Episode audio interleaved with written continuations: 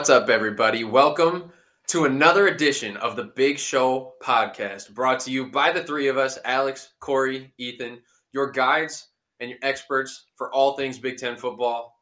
And PSA, public service announcement for all of you out there the North is no longer coming. The North is here. The Michigan Wolverines have taken leadership of the Big Ten Conference, and everyone else is staring up at them. That's just the way it is now. And they showed you that on Saturday.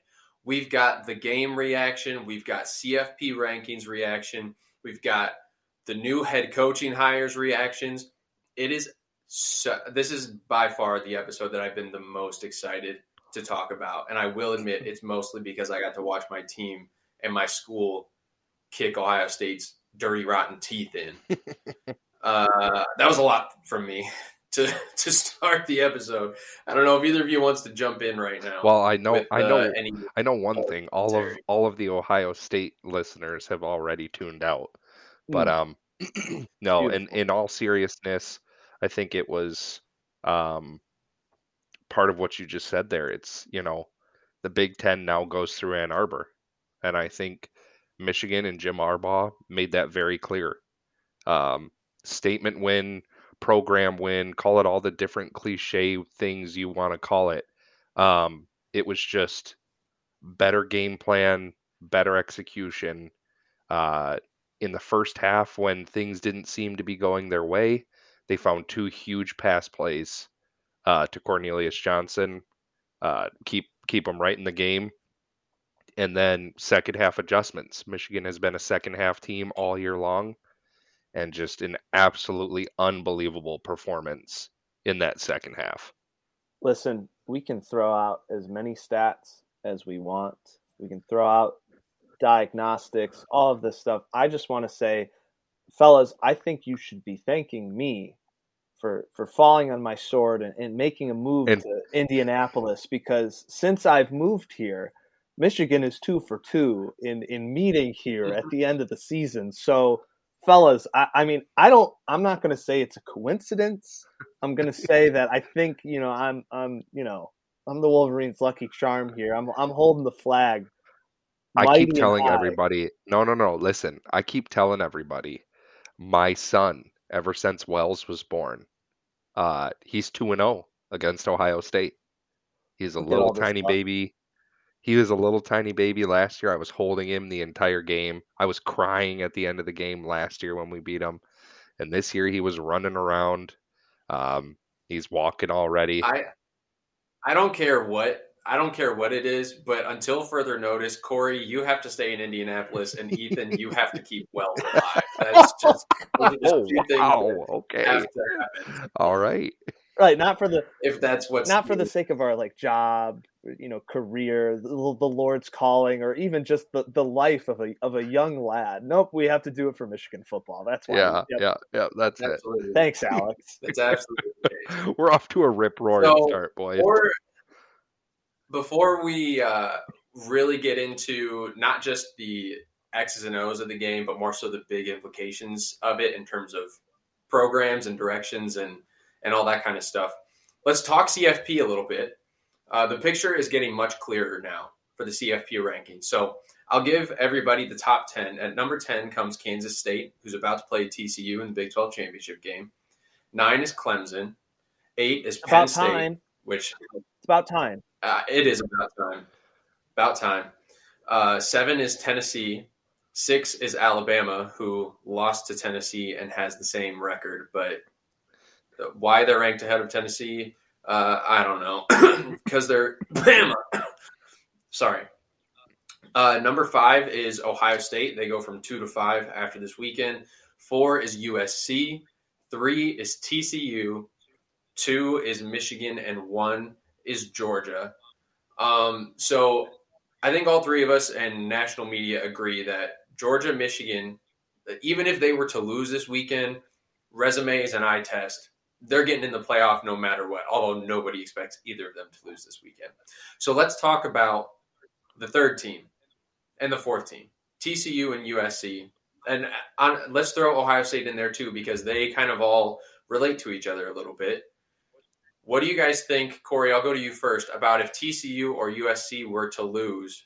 Do you think Ohio State gets in there no matter which one of them loses? What do you think the scenario is for Ohio State to get in? I, personally, I think TCU is pretty safe. I've been on the TCU bandwagon waving the flag for a couple weeks now here and I think the committee is starting to pick that up. I mean, you finished the regular season undefeated in a Big 12 conference that consistently chews itself apart all of the time. You've had some pretty big wins in there, some pretty impressive wins. And then you've also had the wins that every team in college football has faced. You just skin by uh, you know, just barely. But I, I, think the committee is finally impressed with TCU, and their strength of record is number one in the country as it stands right now. And now you're getting a neutral site top 10 matchup uh, against a Kansas State team with a pretty prolific quarterback in Adrian Martinez.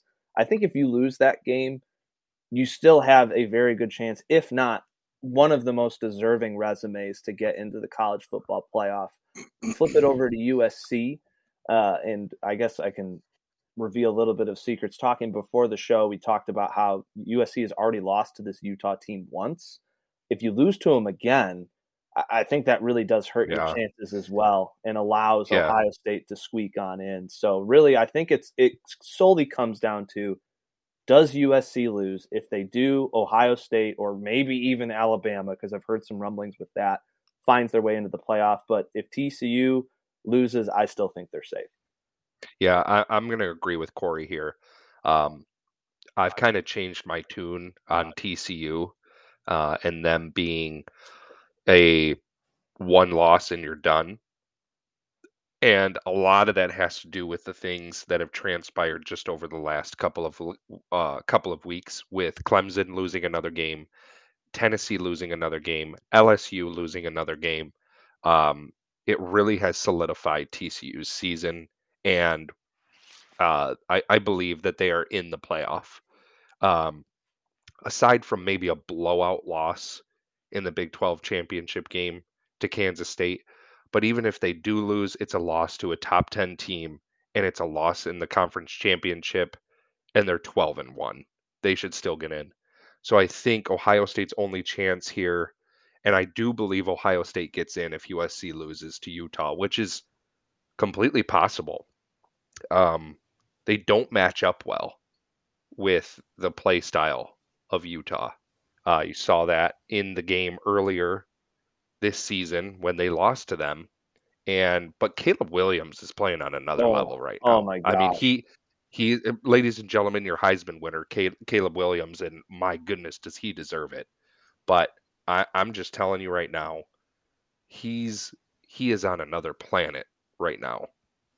And well, I don't think that uh, Georgia and Michigan would necessarily they would both be favorites against USC for sure, but I don't think anybody wants to play them right now uh, with the way they're playing. So um, it, we'll see. It, it's all going to it's all going to come to a head uh, this weekend, and we will know. Um, but I, I kind of expect USC to get it done against Utah. Really hard to beat the same team twice uh, in a single season. So um, we shall see. But I, it's going to be very interesting because I do think if USC loses, Ohio State does back into the playoff. Yeah, I agree with both of you. If USC loses, Ohio State gets in over Bama. Bama not only has an extra loss, but also has a worse win and a worse two losses than Ohio State's one loss to Michigan. So I do think Ohio State would get an over Bama. Oh, Bama's out. Lost. Them putting Bama at six, they're out. Guys, I don't. I don't. I don't know. I've been. I, I, guess I can't really take much credit from like what the media is saying because really all that matters is what the people inside the committee room are saying about this. But they're they're talking about like, okay, yeah, if TCU and USC were to lose, like they would put Ohio State and no, there's no way.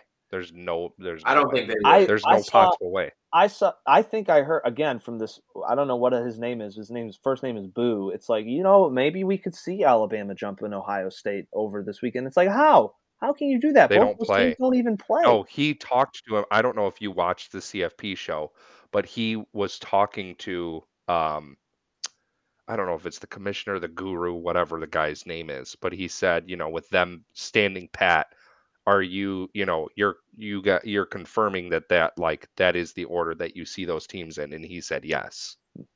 So Okay, well that's yeah, that's good. Uh, I'm a little bit more on the fence about TCU losing and still being safe than you guys are.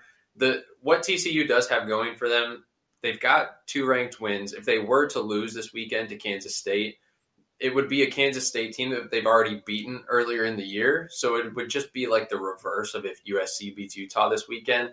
So they would have that going for them on top of the fact that it was a completely undefeated regular season as opposed to Ohio State, who had a blemished regular season. But the other side of the coin is that Ohio State would have a better loss than TCU and also a better win because Penn State is ranked above Kansas State. So, how much does the con- committee, you know, value playing in a conference championship game and and already beating the team that you lose to in the last weekend? I, I just don't know that it- it- answer. That's this is this is where it's different for me because Eh, for USC, I can see them putting Ohio State in because they also already have that loss. So at this point, you're valuing okay. Now you have a second loss to that same team, and Michigan is better than both of those losses to Utah. So I could see that happening. But as far as TCU goes, you cannot punish a team for going to their conference championship game. It's true. That's what that would be. think you should either. That's punishment. That is, they went undefeated, so they made it to an extra game. You cannot punish them and let Ohio State get in over top of that. It- that can't happen. It, it just all all hell would break loose if that if that were to be the case because people would be like, then why do I want to go to my conference championship game? well, you then know. could you make the So same what I argument worry for about then- No, they- no, I wouldn't. I wouldn't because they already have a regular season loss, which they already have. they already one. have a loss, which so does which so does Ohio State, just one. but then They're you're still making it right, but they then they would have they would have a regular season loss that was worse than Ohio State's loss, and they lost to that team again in their conference championship game. would it be worse? I think though? yeah, it's a worse loss than Michigan. Michigan's way better than Utah. a one a one point loss on the road to I think at the time it was a top twelve team to against a it's a to work. against a twenty two point loss in your own building. I get I get it was a higher ranking, but I mean let's be honest. Yeah, but the strength of schedule Michigan embarrassed Ohio State on their own field. I and, and I get that, but I think you're I think you're missing out on the value of those teams' schedules as well. And listen, USC, you could argue USC has this, the stronger s- strength of schedule, especially as far as wins go. They've beaten UCLA, they've it, they've beaten um, Notre Dame. I'm sorry, and I, I I mean Ohio State's only big win this year is against Penn State. That's it. And Notre Dame. So you could make that argument. I, I just I think it'd be really hard to put USC in if they lost. Yeah, I think I think we all agree on that. USC has to win. Um, okay, so we kind of uh, we have a decent picture of what we think might happen, depending on the results this weekend with who gets in the playoff. But now let's get into the meat of what happened this last weekend in Columbus, Ohio, in the Horseshoe. Something that not a lot of people, I I think, no one was expecting. If anyone was expecting Michigan to win this game, it was going to be close and it was going to be in a fashion in which they did not end up winning the game in this weekend. Almost every expert was on Ohio State, especially with the news of Blake Corum being hurt and him going in for a play, then coming out and not re entering the game. No one expected Michigan to be able to do what they did against Ohio State. They went in there, beat them 45 to 23, almost doubled them up, outscored them 28 to 3 in the second half after being down 2017 at halftime. Um, we can all go on our own little blurbs about this game. So, uh, Ethan, Ethan, why don't you start? Take take your minute, minute and a half, and just talk us through what you were thinking watching this game. So I, I mean, early on we had a text thread going between the three of us, and, and early on it was more of the same of what we've seen in the last three or four games with JJ McCarthy with the overthrows and the inaccuracies. And I, I was I, I I I mean, it was not looking good. It was not looking good at all.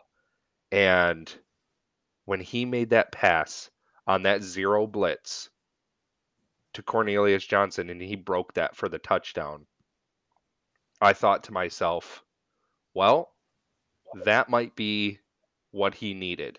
And I think I put in the text chain at that point to you guys like, that's the last zero blitz they'll send all game. And it was, but it didn't matter because at that point he had the confidence and he hit Cornelius Johnson on that disgusting double move where he just Gross. absolutely fleeced that safety.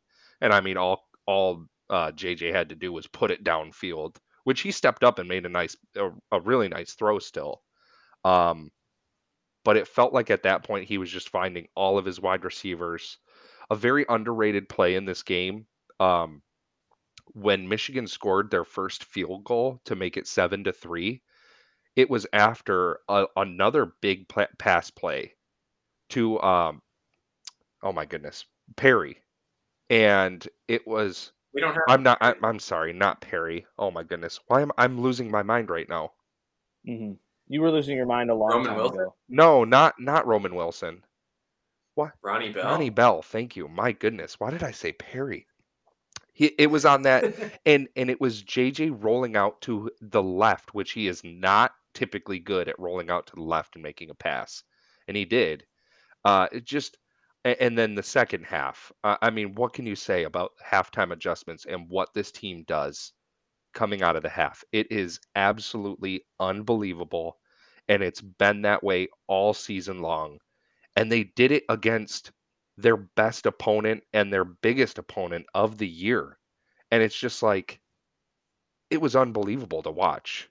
Their defense put the clamps down on Ohio State in the second half, and their offense finally found that run game. And boy, oh boy, when Donovan Edwards got loose on those runs, it was just everything came together perfectly. And I, mean, we were kind of having this discussion before the podcast, but the Big Ten now runs through Ann Arbor a- Mhm. and and Michigan has made that abundantly clear.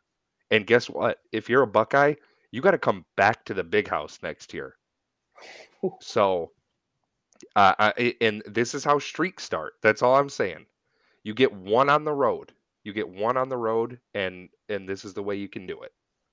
Listen, I think we've all spent our time reminiscing on this game and just enjoying enjoying everything that's come along with it. Because in in this in this part of of the Midwest, there's a lot of Buckeyes that tend to get to Indiana. So I've had a, a lot of last laughs here. It's been pretty fun couple couple of days for me.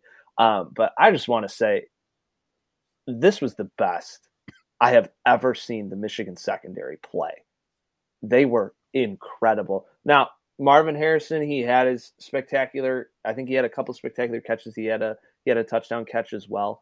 Um, but in a game where there wasn't a whole lot of sacks, at least until the fourth quarter, I will say that the Michigan Michigan secondary played out of their minds. The Mike Sainristil coming out party. He was making Mike Sanders still. Can we all agree? Mike Sainristil is one of the top three defensive backs in the Big Ten. I, I mean, he had he was unreal, and Will And- Johnson too. I mean, give credit to him as to well. I was just about to say, and oh, by the way, Will Johnson is a true freshman, and you can't throw the ball in his direction. Absolutely not. He was lined up, and I know he was getting safety help a lot with Marvin Harrison Jr., but he got lined up with him. And if you look at a lot of those plays where CJ Stroud is having to hold the ball and hold the ball and hold the ball, and then eventually just makes like an errant pass or whatever, Marvin Harrison Jr. is being covered by Will Johnson like glue. Mhm. And that is an an elite level NFL wide receiver, people. The best wide Like- receiver in the country. Just say it. Yeah, yes, 100%. Will Johnson is the truth. He's the truth. Him and Mike Sainristil are are going to be a problem in that secondary. so uh, I, the story uh, i mean you could go so many different ways jj mccarthy played a game that was unreal he showed why he is a five star player and was just poised collected He wasn't nervous. He had that just absolutely awesome run to top off a 14 play. It seemed like an hour and a half drive. I don't want to steal things from you, Alex, but the last thing I'll say AJ Minter called an incredible game. And maybe the one of the most unsung heroes of this game, uh, McGregor, the defensive end, on that little oh, like oh, like yeah. fake like uh, drop into coverage Great play where he tips CJ Stroud. I think that was a third and short, something like that, right at midfield. That was a difference maker as well, and I can't wait to see what this kid does for the rest of the season. But it, it was an ugly ish first half. It kind we even talked about it. it. Kind of looked like the first half that Penn State had against Michigan, um, where they took the lead. Um, but again, second half adjustments. They stuck to their game plan on defense, and then they just kept chipping away on offense. And like just Donovan Edwards just absolutely being an, a man saying, Hey, uh, my dominant hand is broken. Uh, I'm going to still run the ball, and there's nothing uh, that you can do about it. I'm going to score uh, plenty of touchdowns in crucial times, and uh, I'm gonna I'm gonna be your dad. Alex, before you go, I just have to give the two of you credit because before this season started, what was my biggest fear going into this season? The fact that Michigan had to replace both of their coordinators, their offensive coordinator and their defensive coordinator. And I was like, you guys, you don't realize this is a big deal. Like, Alabama is the only school that does this and is still elite. Like, no one else does this. And both of you were like, no, like the, Jesse Minter isn't changing the style of the defense. He's keeping the same defense. He has been just as good as Macdonald was if not better. It, it, because I I honestly think that uh, no, I don't think I know that the sum is greater than the the the, the sum is greater than its parts. It, it the, yeah. with this defense. It is absolutely yeah. unbelievable how he has them playing together, uh, and everyone is on task every single play, and it's truly incredible. And I knew just like last year, CJ Stroud is going to get his numbers. He's going to have yards. You know, that's going to be the way it is. And he did. He had over 300 yards. But so many of them were so empty. It, you know, and it was just like Michigan coming up with huge stop after huge stop in the second half. Unbelievable. So go ahead, Alex. I'm sorry. No, you're good. You're good. And if anyone's complaining about how long we're talking about this game, you don't understand what it meant and you're an Ohio State or Michigan State fan, so you can sit and eat it or fast Losers. forward. But but college football is about moments. That's everyone's favorite part about college football are these significant moments in a team's trajectory, in a season, in a player's career. Last Saturday, and I don't think I'm overstating it when I say that was a moment for Michigan football and their players and their program and for Jim Harbaugh. That was a moment that nobody in the last 22 years had witnessed in that game in Columbus, Ohio. And to go in and win in the fashion that they did was unbelievable. So I've, I've got a lot of different ways that I can take this, but I'm just going to mention a few position groups and players. Number one, the defense and Jesse Minter. In the first half, this super slow first half for, for Michigan, they had on offense three, no, four, excuse me, four three and outs. I was sitting there so nervous that the defense was going to get tired, that they were going to let up, that eventually this this Ohio State offense that takes over football games was going to do it on a tired defense. And it did not happen.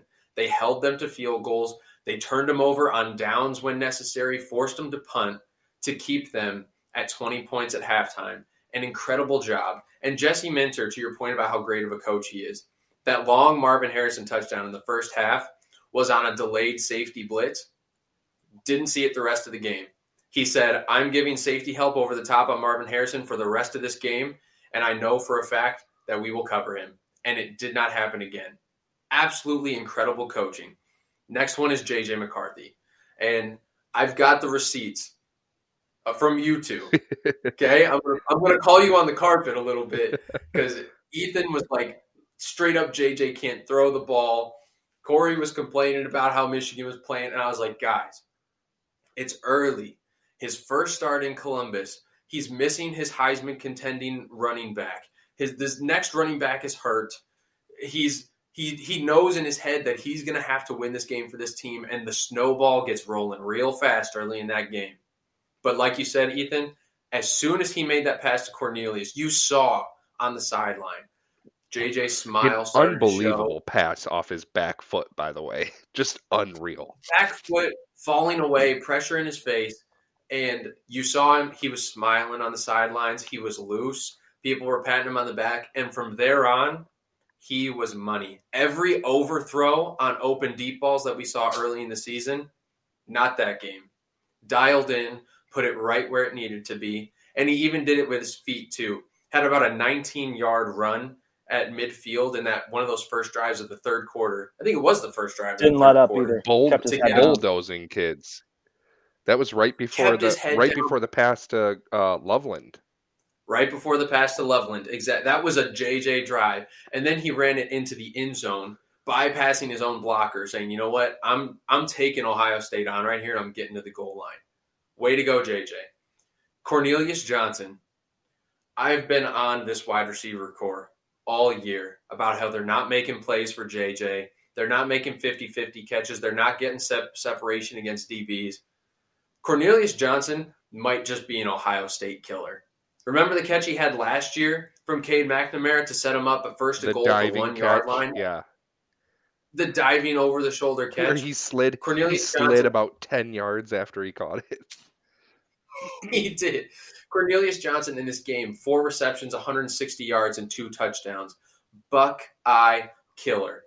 The offensive game plan was perfect. They took exactly what the defense gave them in the first half. They said, you know what? We need big plays through the air. They're shutting down the run. Forget about it. Second half, they said, all right, offensive line, let's lean on them and see if we can get some room. And Donovan Edwards and the um, incredible offensive line took over from there.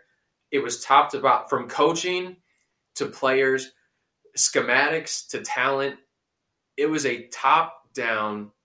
Michigan was the far superior football team on Saturday, and uh, we can say it all over over and over again. To do it the way that they did, without Blake Corum, with an injured limited snap Mike Morris, who's their best pass rusher, without Luke Schoonmaker, their best tight end and maybe their best pass catcher, with an injured backup running back and Donovan Edwards. Broken dominant hand. What an incre- what an incredible job by this football team. They believe in each other and they are on a mission to go win more than just the game on Saturday. Um, really quick, the first time in Michigan's history that they have beaten Michigan State, Penn State, and Ohio State by over 20 points in the same season. Yep. Never happened before. So we've talked a lot about Michigan. What is, where does Ohio State go from here? There's a, there's some fans calling for Ryan Day's job. I think they're idiots, No. and I think they don't Come know on. what they have. Come on. Like it, So it we're not can can we not be that show that even has that conversation, please?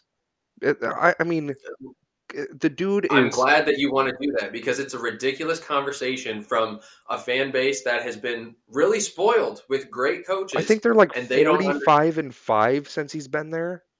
And yeah, he's 45 and 5. and he's 1 and 2 against Michigan. Like uh, yeah. I, and and let me be very clear with what I'm about to say. because I don't want it to get misconstrued. If Jim Harbaugh was doing what he's doing now when Urban Meyer was there, he'd have an above 500 record against Ohio State. He tried to go to the whole spread offense, blah, blah, blah, you know, all that kind of stuff when he first got there and adopt the college style and what.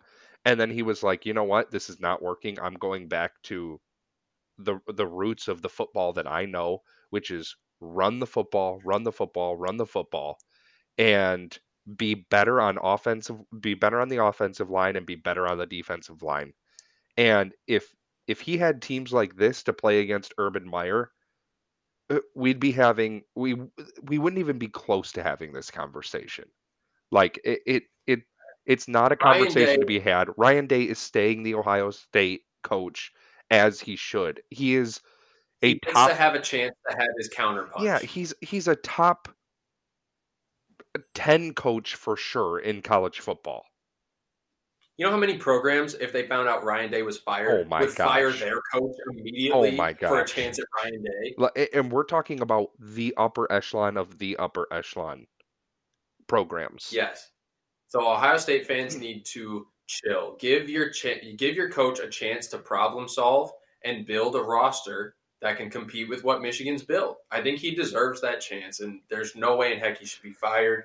But Ohio State, they Michigan and Ohio State now, Michigan's taking the lead, and I'm not saying it's by a lot, but but now it's the two of them. It's going to be a two horse race from here on out, as long as they can both sustain the the success that their programs are at. So Ohio State is no longer the ones with the target on their back, and they've got to go chasing. They've got to go hunting. It's just a level of they're two very different teams right now. Like Ohio State is the Ferrari, the Flash, the the luxury, and Michigan is the Ford F one fifty, but like not like the Iowa Ford F one fifty that's like from nineteen seventy and still runs like a chain. Like it's the one with like the touch. Or the screen. Ford F 150 Platinum Yeah, it's the edition. it's, it's the the one with like the touch they're the rap- screen and like the Yeah. Wi-Fi inside, and like it'll get the job done, but you'll also like be like pretty sick doing it. Uh, I- I- it's it, it's really a weird dynamic because Ryan Day.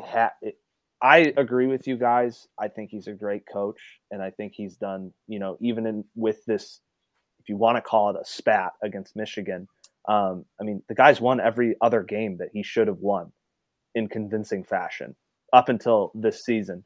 Um, but there really is a problem of if a team gets physical and is somewhat close to their talent level, they don't know what to do. Right.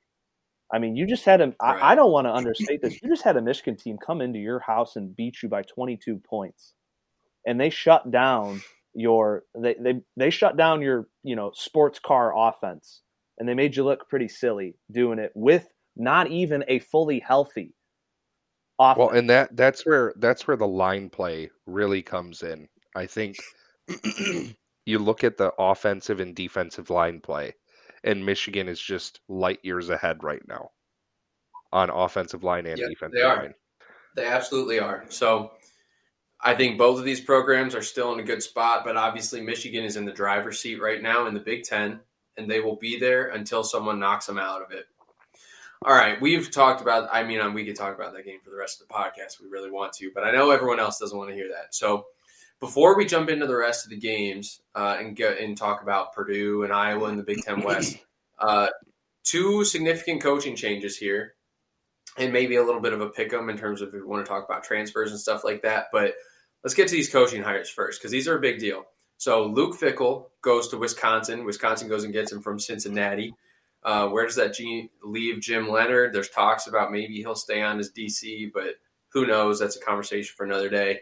Matt Rhule, fired from the Carolina Panthers, former coach at Baylor and Temple, goes to Nebraska. So Corey, I'll go to you first. Luke Fickell to Wisconsin, Matt Rhule to Nebraska.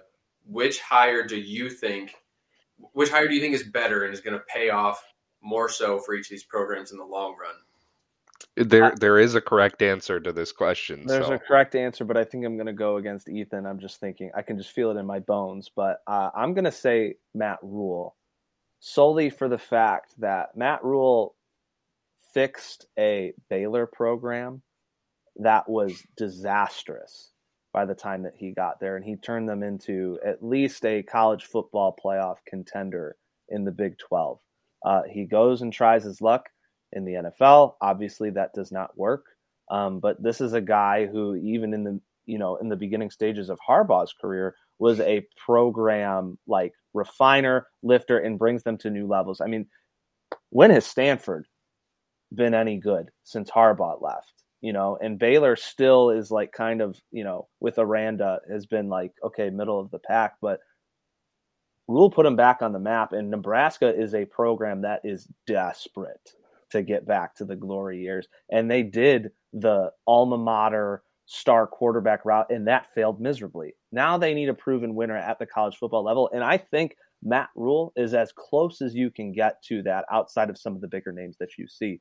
So solely, I, I mean, it could be close because I think Fickell is the up and coming guy. I think he could become that. But as far as a dude with the track record, we've seen Matt Rhule do this before.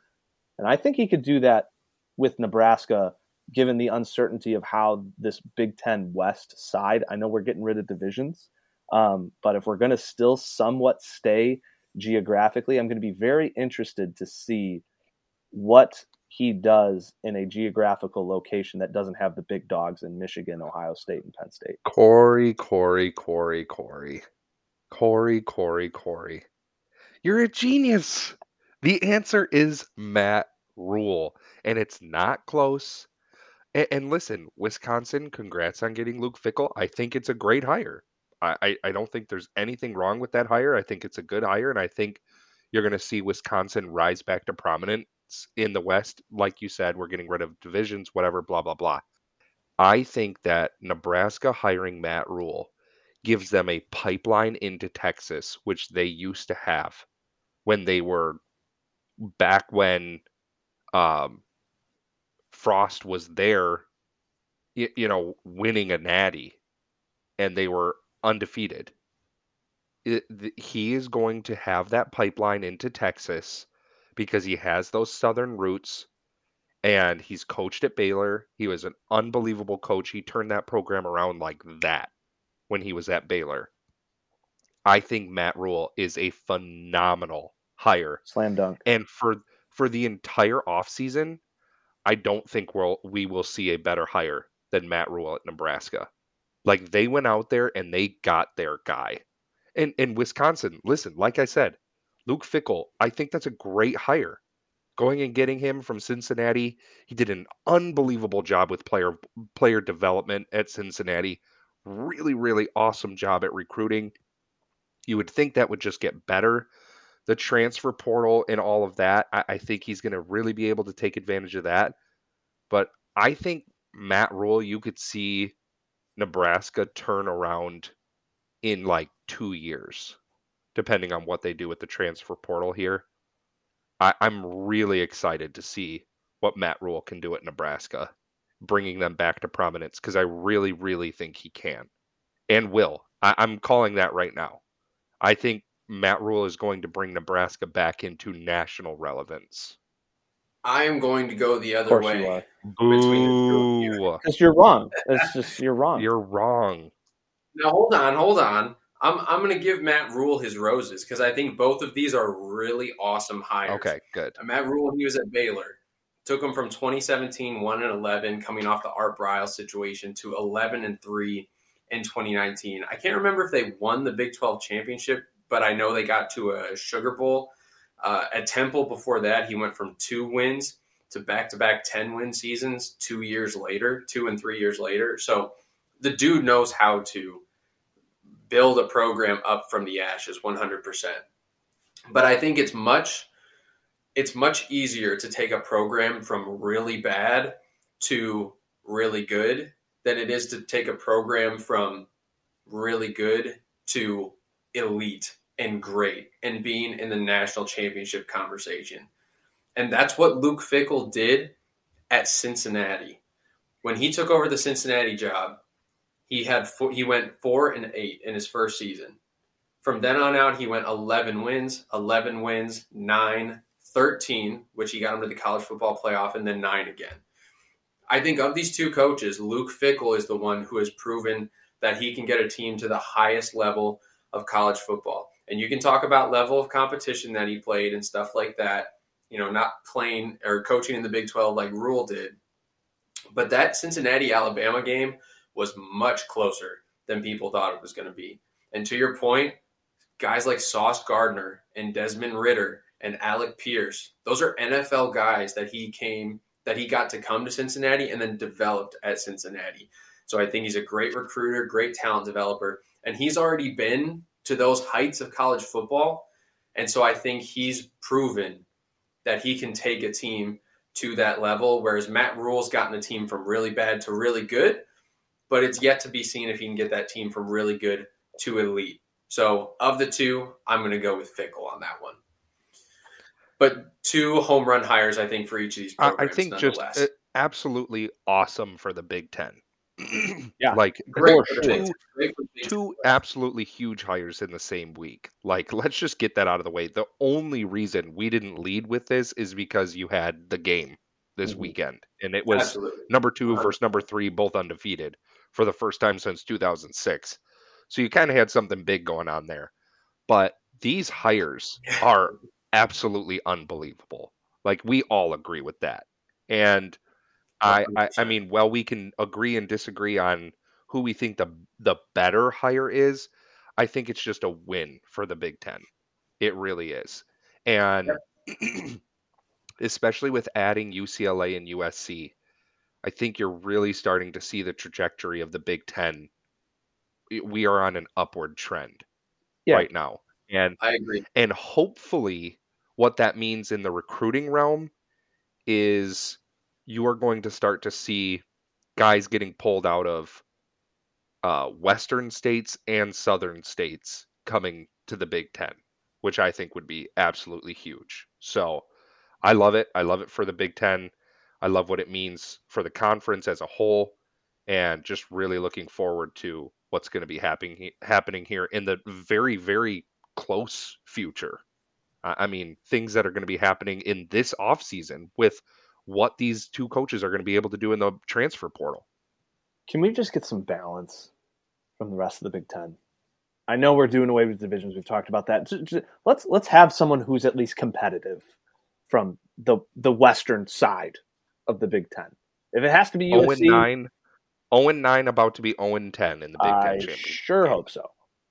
So speaking of the Big Ten West and competitive balance, Corey, the road to Pasadena, it runs through West Lafayette, baby. The the one well not not technically, not really, well, but like the phrase still sounds you know, great. You know, maybe if Purdue had beaten Penn State at the beginning of the year, it, it might actually be like the road to Pasadena is just gonna go through Indianapolis because whoever loses the game is guaranteed to be in the Rose Bowl or in the college football.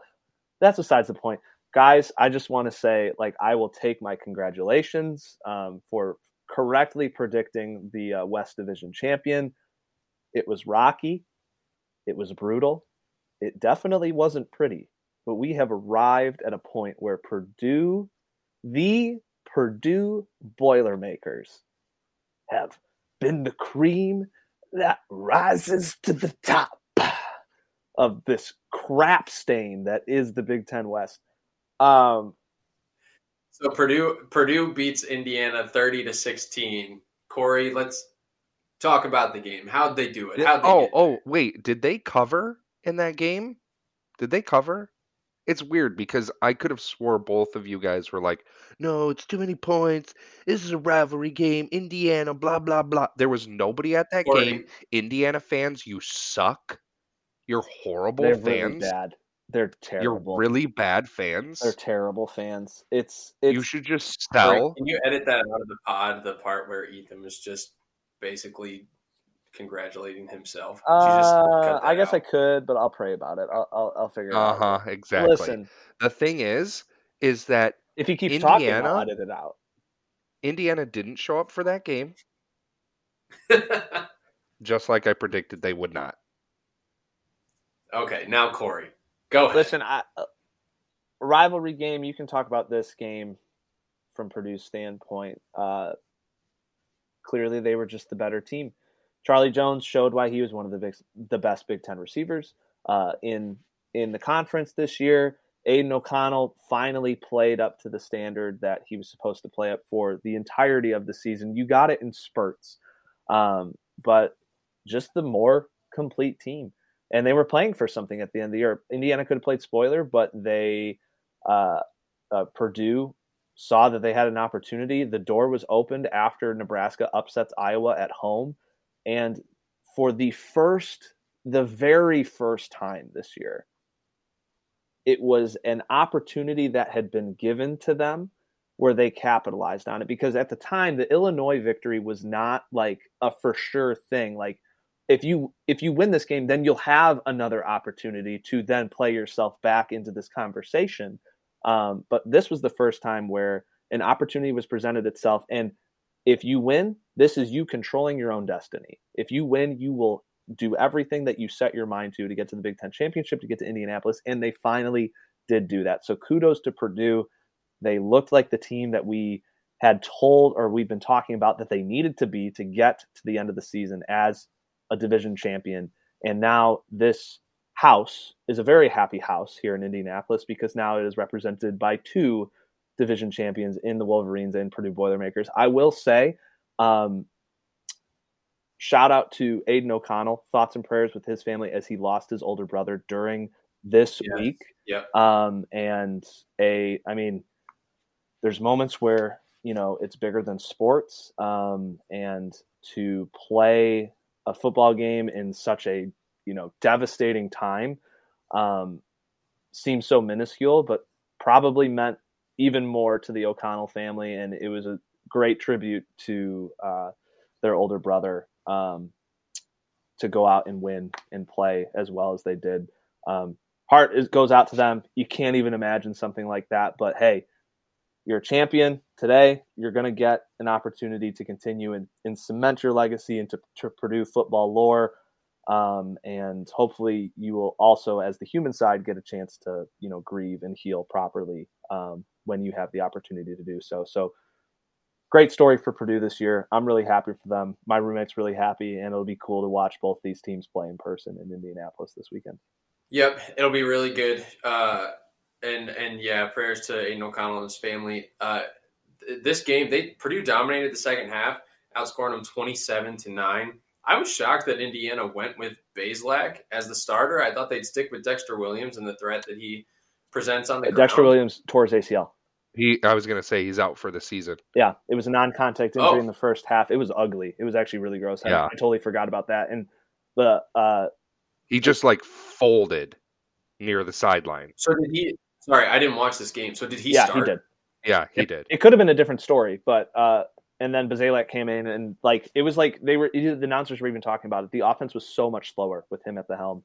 Um, and now I saw something Yeah. today that he is transferring as well uh, out of Indiana, which I mean, this is what will be his third school in what two seasons or three seasons. So just many years, three years. Yeah, Missouri, Indiana, now wherever he goes next.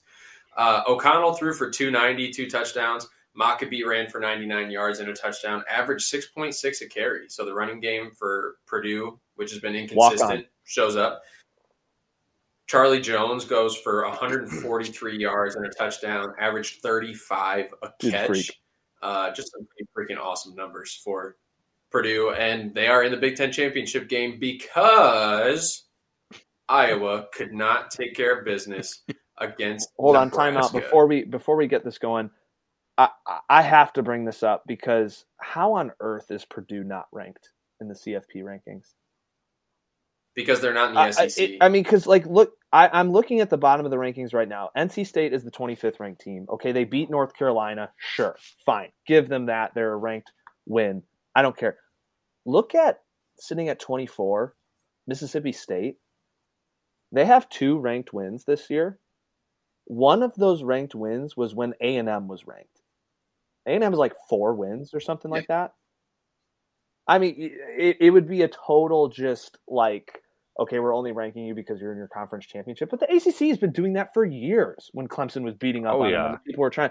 And, oh yeah, and you're going to leave Purdue unranked when they beat, they go into the house of the number two defense in the nation in Illinois. They squeak out a win there. And they're an eight and four representative in the Big Ten. You're not going to rank. I'm not. Listen, listen. I'm I'm not gonna like have a conniption over it, but I should they be ranked? Yeah. Like, are they a top 25 team in the country? Yeah, they are. Is that saying a lot? No. But yes, they are a top 25 team. But I think you honestly could take teams 15 through 40 and you're probably getting a lot of the same. yeah, it's probably a fine Hot take. take. Hot Right, take fine. right now too. I saw some bowl projections and slated right now. They're projected to play LSU in a bowl game. I don't know what it is. I frankly don't oh, really Oh, care. Oh boy. I think Purdue lights them up. Okay, I'll take that bet. Same. I'll take that bet. Ugh. LSU's offense is anemic. All right. No, No. Jayden Daniels. is- We're we're talking too much about the SEC in games. Really quick, there. I just wanted to make one point. The best team in the ACC is now Florida State. Move on. You are correct.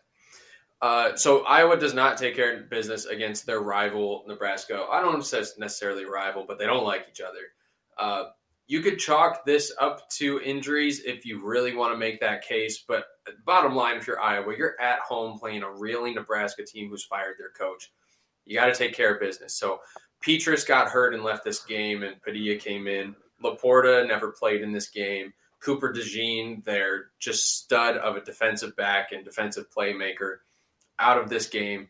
So a lot was hurting them, but you got to win this game. Nebraska wins 24 to 17. Caleb Thompson throws three touchdowns, 278 yards.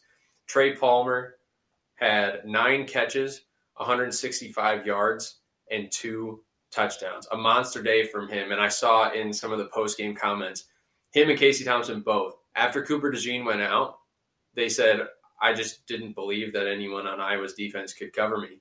And we were right. So he just had himself an absolute day.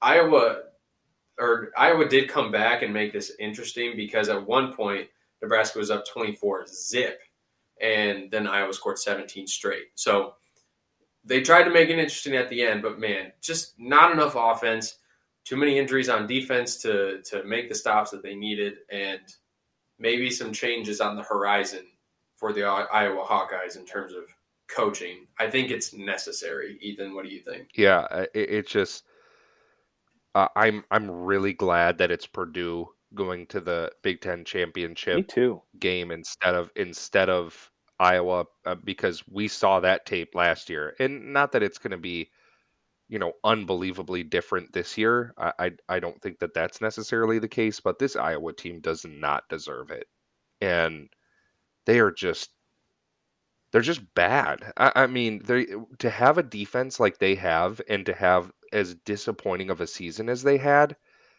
it's just I mean, you have to make changes. You really, really do. And look, I know Iowa is not like some elite program, okay? And I'm not trying to make them out to be that. But this year you had the you had the opportunity to do something really special with an average offense and they couldn't do that. It was kind of like what Michigan was last year. With did we have a downfield passing attack last year? No.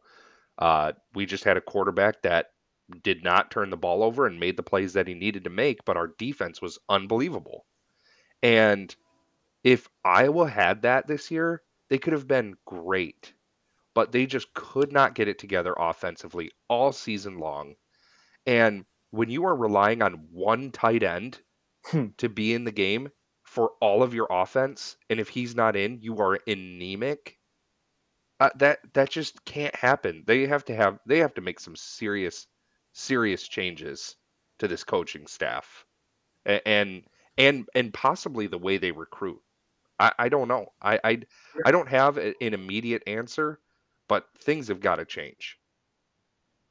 Yeah, they need to get into the 21st century for sure. Corey, do you want to say something before we get to the rest of these? Um, I, I don't think we're gonna touch on this like as far as like its own segment. Maybe we shouldn't, but uh, there per- appears to be a particular quarterback that has just hit the transfer portal that seems to be a perfect fit for this Iowa offense. And I hear Kirk Ferentz isn't a big fan of looking at the transfer portal, but uh, Cade McNamara would be exact that exact definition of a quarterback who could get you to where you need to be if your defense is in the right place. So personally, as a McNamara fan and pull up the receipts from the beginning of the year, I think that'd be a good fit for him. It'd just be unfortunate that he'd go to the Big Ten, but I think he's got a chip on his shoulder and he'll want to prove uh, to some people that, hey, I still got it, sort of a thing.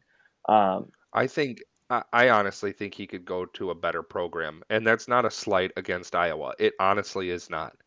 But I, I, I think he could go and have a chance to do something bigger than what he could do at Iowa. And, and I, I say that with all due respect to Iowa, but they just aren't. They uh, but you stink. no, yeah, you do, and, and I'm not going to apologize for that. Like you, you just do what you did this year. You should be. uh, If listen, we have had plenty of years as Michigan fans where we have just been straight up ashamed of what our team has done. Sure. And, and and I was, and you guys know more than anyone else. I was calling for Harbaugh's head. Am I glad he didn't get fired? Yeah. But Do I think he's a he's become exactly what we wanted him to be? Yes, I do, and I'm very happy about that. But I, I just, man, I would be so disappointed if I was an Iowa fan in in what's happened. if if you're vying for a championship, like to get the easiest path to a championship, and if you're Cade McNamara, why wouldn't you pick Iowa? Because you have one more year with the Big Ten West. What team is going to challenge you if you have your ducks in a row in offense and then still that Iowa defense in that conference for the for the one season that you're going to be there? Who's going to challenge you? Because every other program is now in a first year coach or is just not at the caliber that you would need them to be in order to be competitive. Because you're I, I, don't- I don't, uh, but you're, but Iowa is in that exact same category. But are they? They have an established coach, and outside of outside of literally a nepotism, Boys, I'm just gonna listen. I'm just gonna say it. I think it's time to move on from Kurt Ferentz. I'm beating around the bush. That that's what I truly want to say. I I, I, I do. I think it is just time to move on. Uh, I think it's time to. oh, Why couldn't you go out and get Luke Fickell? Why couldn't you go out and be be the program that is being proactive and trying to make your team, trying to take your team to the next level? Why can't that be you, Iowa? We'll see. We'll see what they decide to do. And there's been a couple of teams, Big Ten teams, that Cade's been rumored to, but we'll see what all happens. We'll probably have to dedicate a whole episode to the transfer portal at some point, which will be fun. But we'll get there when we get there, and, and we'll see what happens with these teams in the postseason. Uh, Maryland beats Rutgers 37 to 0 because Maryland is pretty good at football, and Rutgers is like really bad at football. horrible. Um, Maryland total yards 513, Rutgers 135.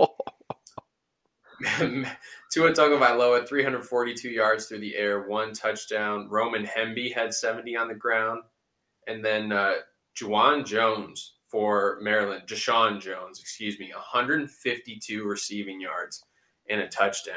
Listen, Went off. listen. I don't think that we really have to analyze this game, but like We're not going. But I I think I'm excited to see Maryland play in a bowl game.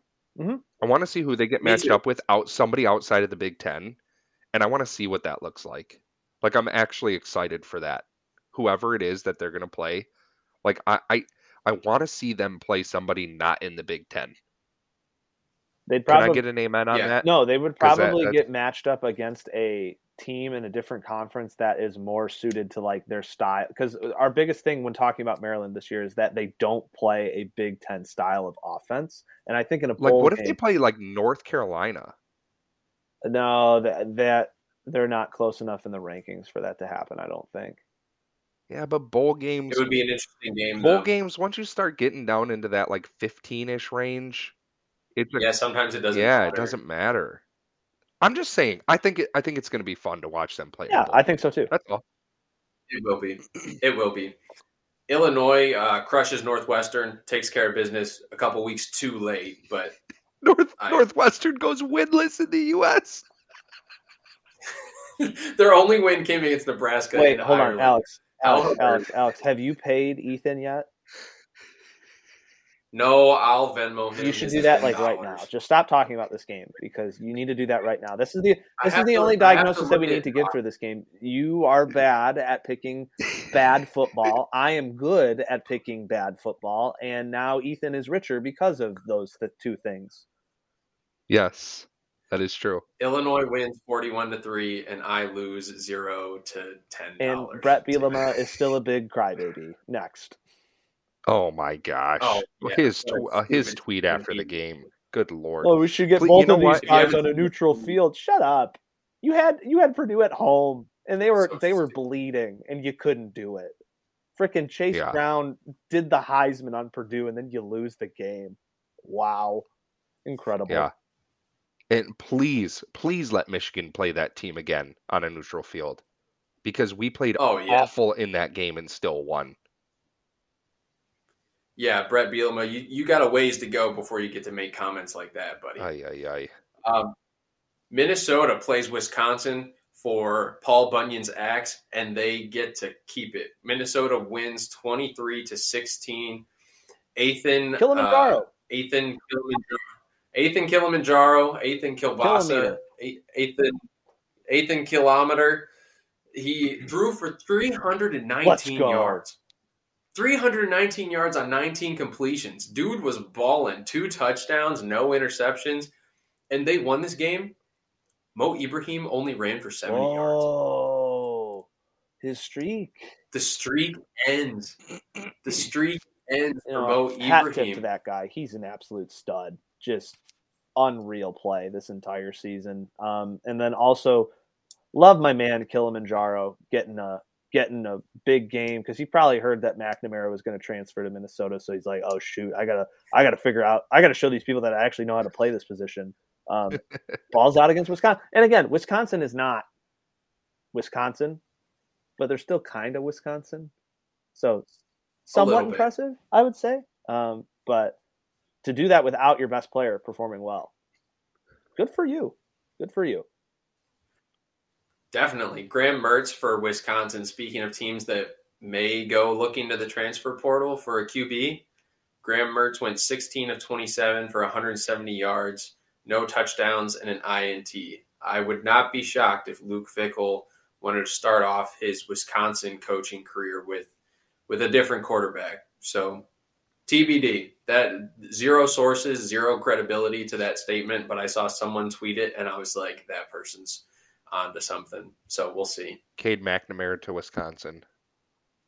I would way That I would way rather go to Wisconsin if I was Cade McNamara than I would Iowa, for sure. If they if those two teams came calling, yes, the decision is Hmm, easy. I could go play for Luke Fickell in his first year at Wisconsin, and you know other transfers are going to be going there as well. Like kids from Cincinnati are going to be coming. So, just not a question. It's just not not a question. That's all there is to it. Last game on the docket. Uh, Penn State beats Michigan State 95 to 16. Oh, I'm I'm sorry. 95 is not how many points they scored. That's how much money is in Mel Tucker's contract Oh. to not make a bowl. game. Well, they might. They might. Yeah, they're still they're they're going to get a five and seven bowl game. If you went five and seven, even if you get invited, you did not make a bowl game. You went five and seven and got a pity invite. The Michigan State getting into a bowl game at five and seven is like when you when you want to invite your best friend to a party, but then your birthday party, then your mom's like, oh, but their their little brother wants to come too. He can come and, and, and play with you and your friends. And you're like, Mom, no, I don't. I only want to invite my friend, not not the whole family, not the siblings. And your mom's like, no, but you have to because that's the nice thing to do. That would be Michigan State getting into a bowl game this year. Is, That's is that why we're friends, That was- Alex? Was I was I the annoying kid that was invited to your birthday party? Ooh, whoa. Nope. I almost said something, but I'm not going to say it. Uh, I love you. I would go watch Michigan State I in the love Quick Lane Bowl against Ohio, but I'm a sicko. Oh, two green and white teams Yeah, out there. I'm a Ugh. sicko. That's why I would do it. But I that'd be hilarious. Yeah. Listen, listen. I, I, I just bad year for Mel Tucker, and you've got to turn it around, and it's got to be quick. With the with the contract you got, like next year, we better be staring down a ten win season. You're absolutely. If I'm a Michigan right. State fan, right. Like that. That's exactly what I'm what I'm saying. Because Uh, this was an embarrassment. yeah. What happened this year? Is Kenneth Walker in the transfer portal again? Uh, no, he's actually going to win Rookie of the Year with Seattle. Oh, okay. Okay. Pretty- Sean Clifford threw for 202 and four touchdowns, zero interceptions. Kaytron Allen ran for 82. Nick Singleton ran for 78. Are we still talking Uh, about this eight- Penn State Michigan State game? Hold, hold on, hold on. I, I do have a point to make. I'm not just. I was being saying numbers to sarcastic. I was being sarcastic. I do have a point to make. I promise. Um, the point being that we're talking about prospects of next year, like for Michigan State, like changes need to be made. If you're a Penn State football fan, it was just announced today that your projected first round pick left tackle is coming back. You've got the Drew Allar era is going to officially begin next year. He's going to be your starting quarterback.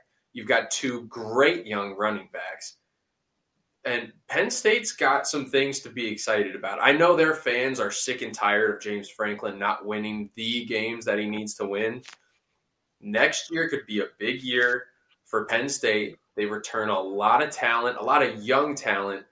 I think they have some things to be optimistic about, and they're going to be a team to watch to see if they can get into that top two and challenge Michigan and Ohio State legitimately in the Big Ten East. If you're Penn State, do you have Michigan or Ohio State be the the white or no? Ohio State can't be the whiteout game, but do you have Michigan be the whiteout game next year? We're always a whiteout game at Penn State. They just hate us so much. They do. They do. Uh, okay, that's all the games. Uh, in terms of picks, we've only got one game to talk about. Only one game to to break down and analyze. But last week, Ethan went five and two in the picks. Bravo, Ethan. Oh, I went four and three. so much. Bravo, me. And Corey ditched the coin and trusted his gut, his own instinct, and his own intelligence. And per usual, it did not pay off. Like I said, For- like I said, I'm very good at judging bad teams. That's why I Hey, thought Purdue was going to listen. make it in.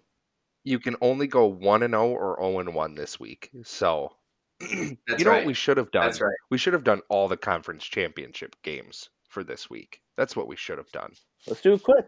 We Let's can do it quick. Why not? Okay, Not too late to do. run it up, baby. Let's go.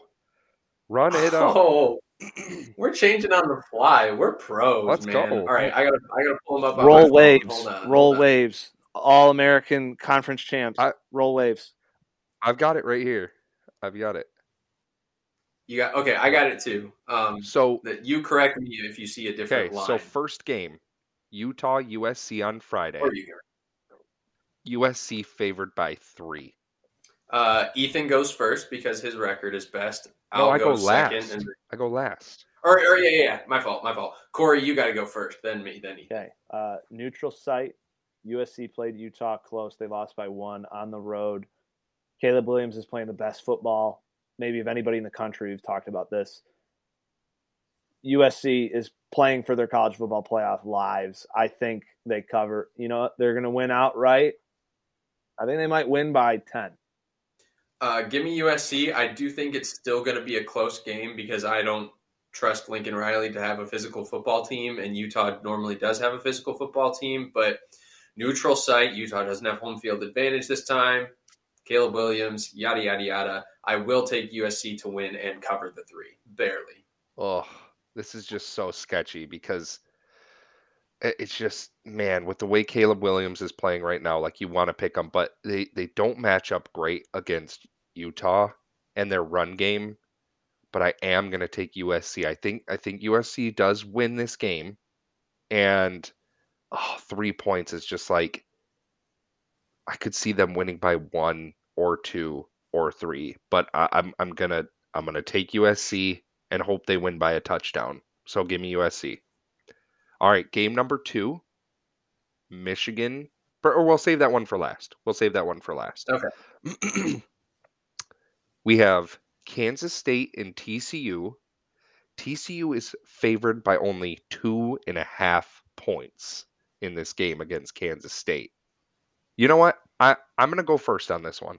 I'm gonna go I'm gonna go first because I'm in first place and I get to choose what I want to do. I think TCU showed you this last week that they are a very good football team. And they've showed it time and time again throughout the season this year. I think T- TCU wins and covers. I do. I really do. And I, and I think that they have had a lot of lines that have been this way throughout the season where it's like they are a very slight favorite or an underdog and for some reason they always come through. So I'm I'm going to trust him to do it again and I'll take TCU. Okay. Uh, No. No. Go ahead, Corey. I'm going. I've been I've been on this TCU bandwagon for the past couple weeks here. they're winning games that you would not expect them to win. That Texas game, I still think was incredibly impressive going into Texas and winning that game. And many people were thought that Texas would have had that and put this Cinderella story to bed. Um, they go and you win. can't kill them. You can't kill You can't. TCU. They go win a tough game at Baylor, and then they uh, to shut all, all the haters up. They blow Iowa State out of the water, and to top it off, I think they're probably maybe having the most fun out of any college football team in the nation right now. I have you seen their social media? It's hilarious. No, I have not. It's hilarious. Go, go watch their like win videos. It's like it's like LSD mixed with Mountain Dew Code Red. Oh, M- Michigan's against Ohio State was. And where do you think they got the weekend. Did you- inspiration from? It's from It was from TCU. TCU. That's hilarious. So, that's I- really funny. TCU gonna cement the undefeated, I guess, well, the regular season, and then they will solidify that with a Big Twelve championship win. They will cover. I am very on the fence. The first game, uh, first of all, it's hard to beat a team twice in a season. That's what TCU is attempting to do. When they first played Kansas State, it was at home for TCU without Adrian Martinez, which he still won't be there. He's still hurt. But they barely, but they won that game by 10 against the backup QB at home. And they weren't expecting to have their backup quarterback play.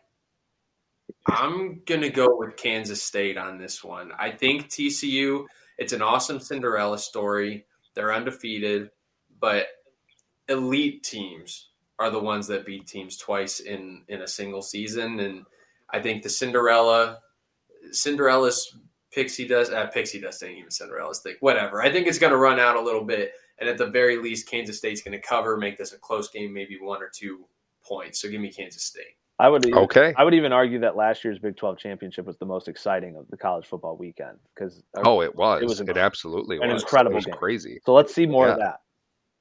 Okay, so now we move into the SEC. We got Georgia, LSU, Georgia minus 17 and a half. Corey, Georgia by fifty. I don't think this LSU team is very good. I think wow, I- I- Corey's got no respect for LSU. No, I don't. I Okay, don't. I've been watching okay. this team for the past three weeks, and they have been unimpressive every time. How do you? A and M was an inept team.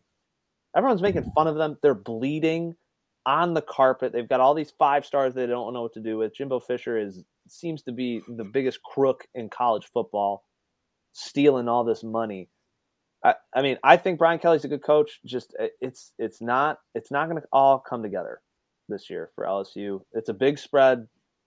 I there's no chance of an upset in this game. I think Georgia covers. LSU is just going to get overpowered. I think that LSU is going to cover this game. It is a very large spread, but Brian Kelly is a really, really good coach. LSU still has a lot of talent. I think you saw it last year where Georgia overlooked Bama in the SEC championship game and luckily still got into the playoff to to prove themselves.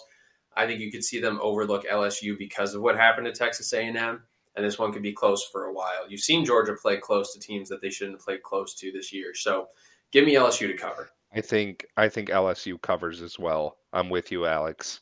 Coming off an embarrassment, you would think like, oh man, I can get Georgia at 17 and a half, and they just lost to Texas A&M. Uh-uh, I ain't falling for that trap. Give me LSU, I'll take the points. I, I, I just I'm not falling for it. Okay, so now we move on to the Big Ten championship game. And Wait, what about what about ACC and American? Yeah, I, I was I was trying to only do ones that had like that playoff matter. implications. Yeah. Let's just do them all. Do them all. Okay. All right. We got we got Clemson, North Carolina.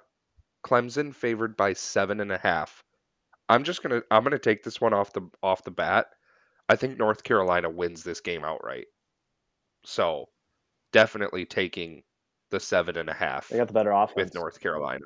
for sure. They got the better offense. Yeah, yeah. I, I, I think I think that this is this is a spot where uh, this line makes no sense to me, and I, I'm just gonna I'm gonna take North Carolina. Like you you can do whatever you want. Like points wise, I'll definitely take the seven and a half if you're going to give it to me. But I think they win this game. Uh, I don't. no, oh, you ahead, go. Corey. I don't care. I just don't trust Clemson. Um, I know North Carolina doesn't play defense, but Drake Maye has put up some insane numbers this year at quarterback.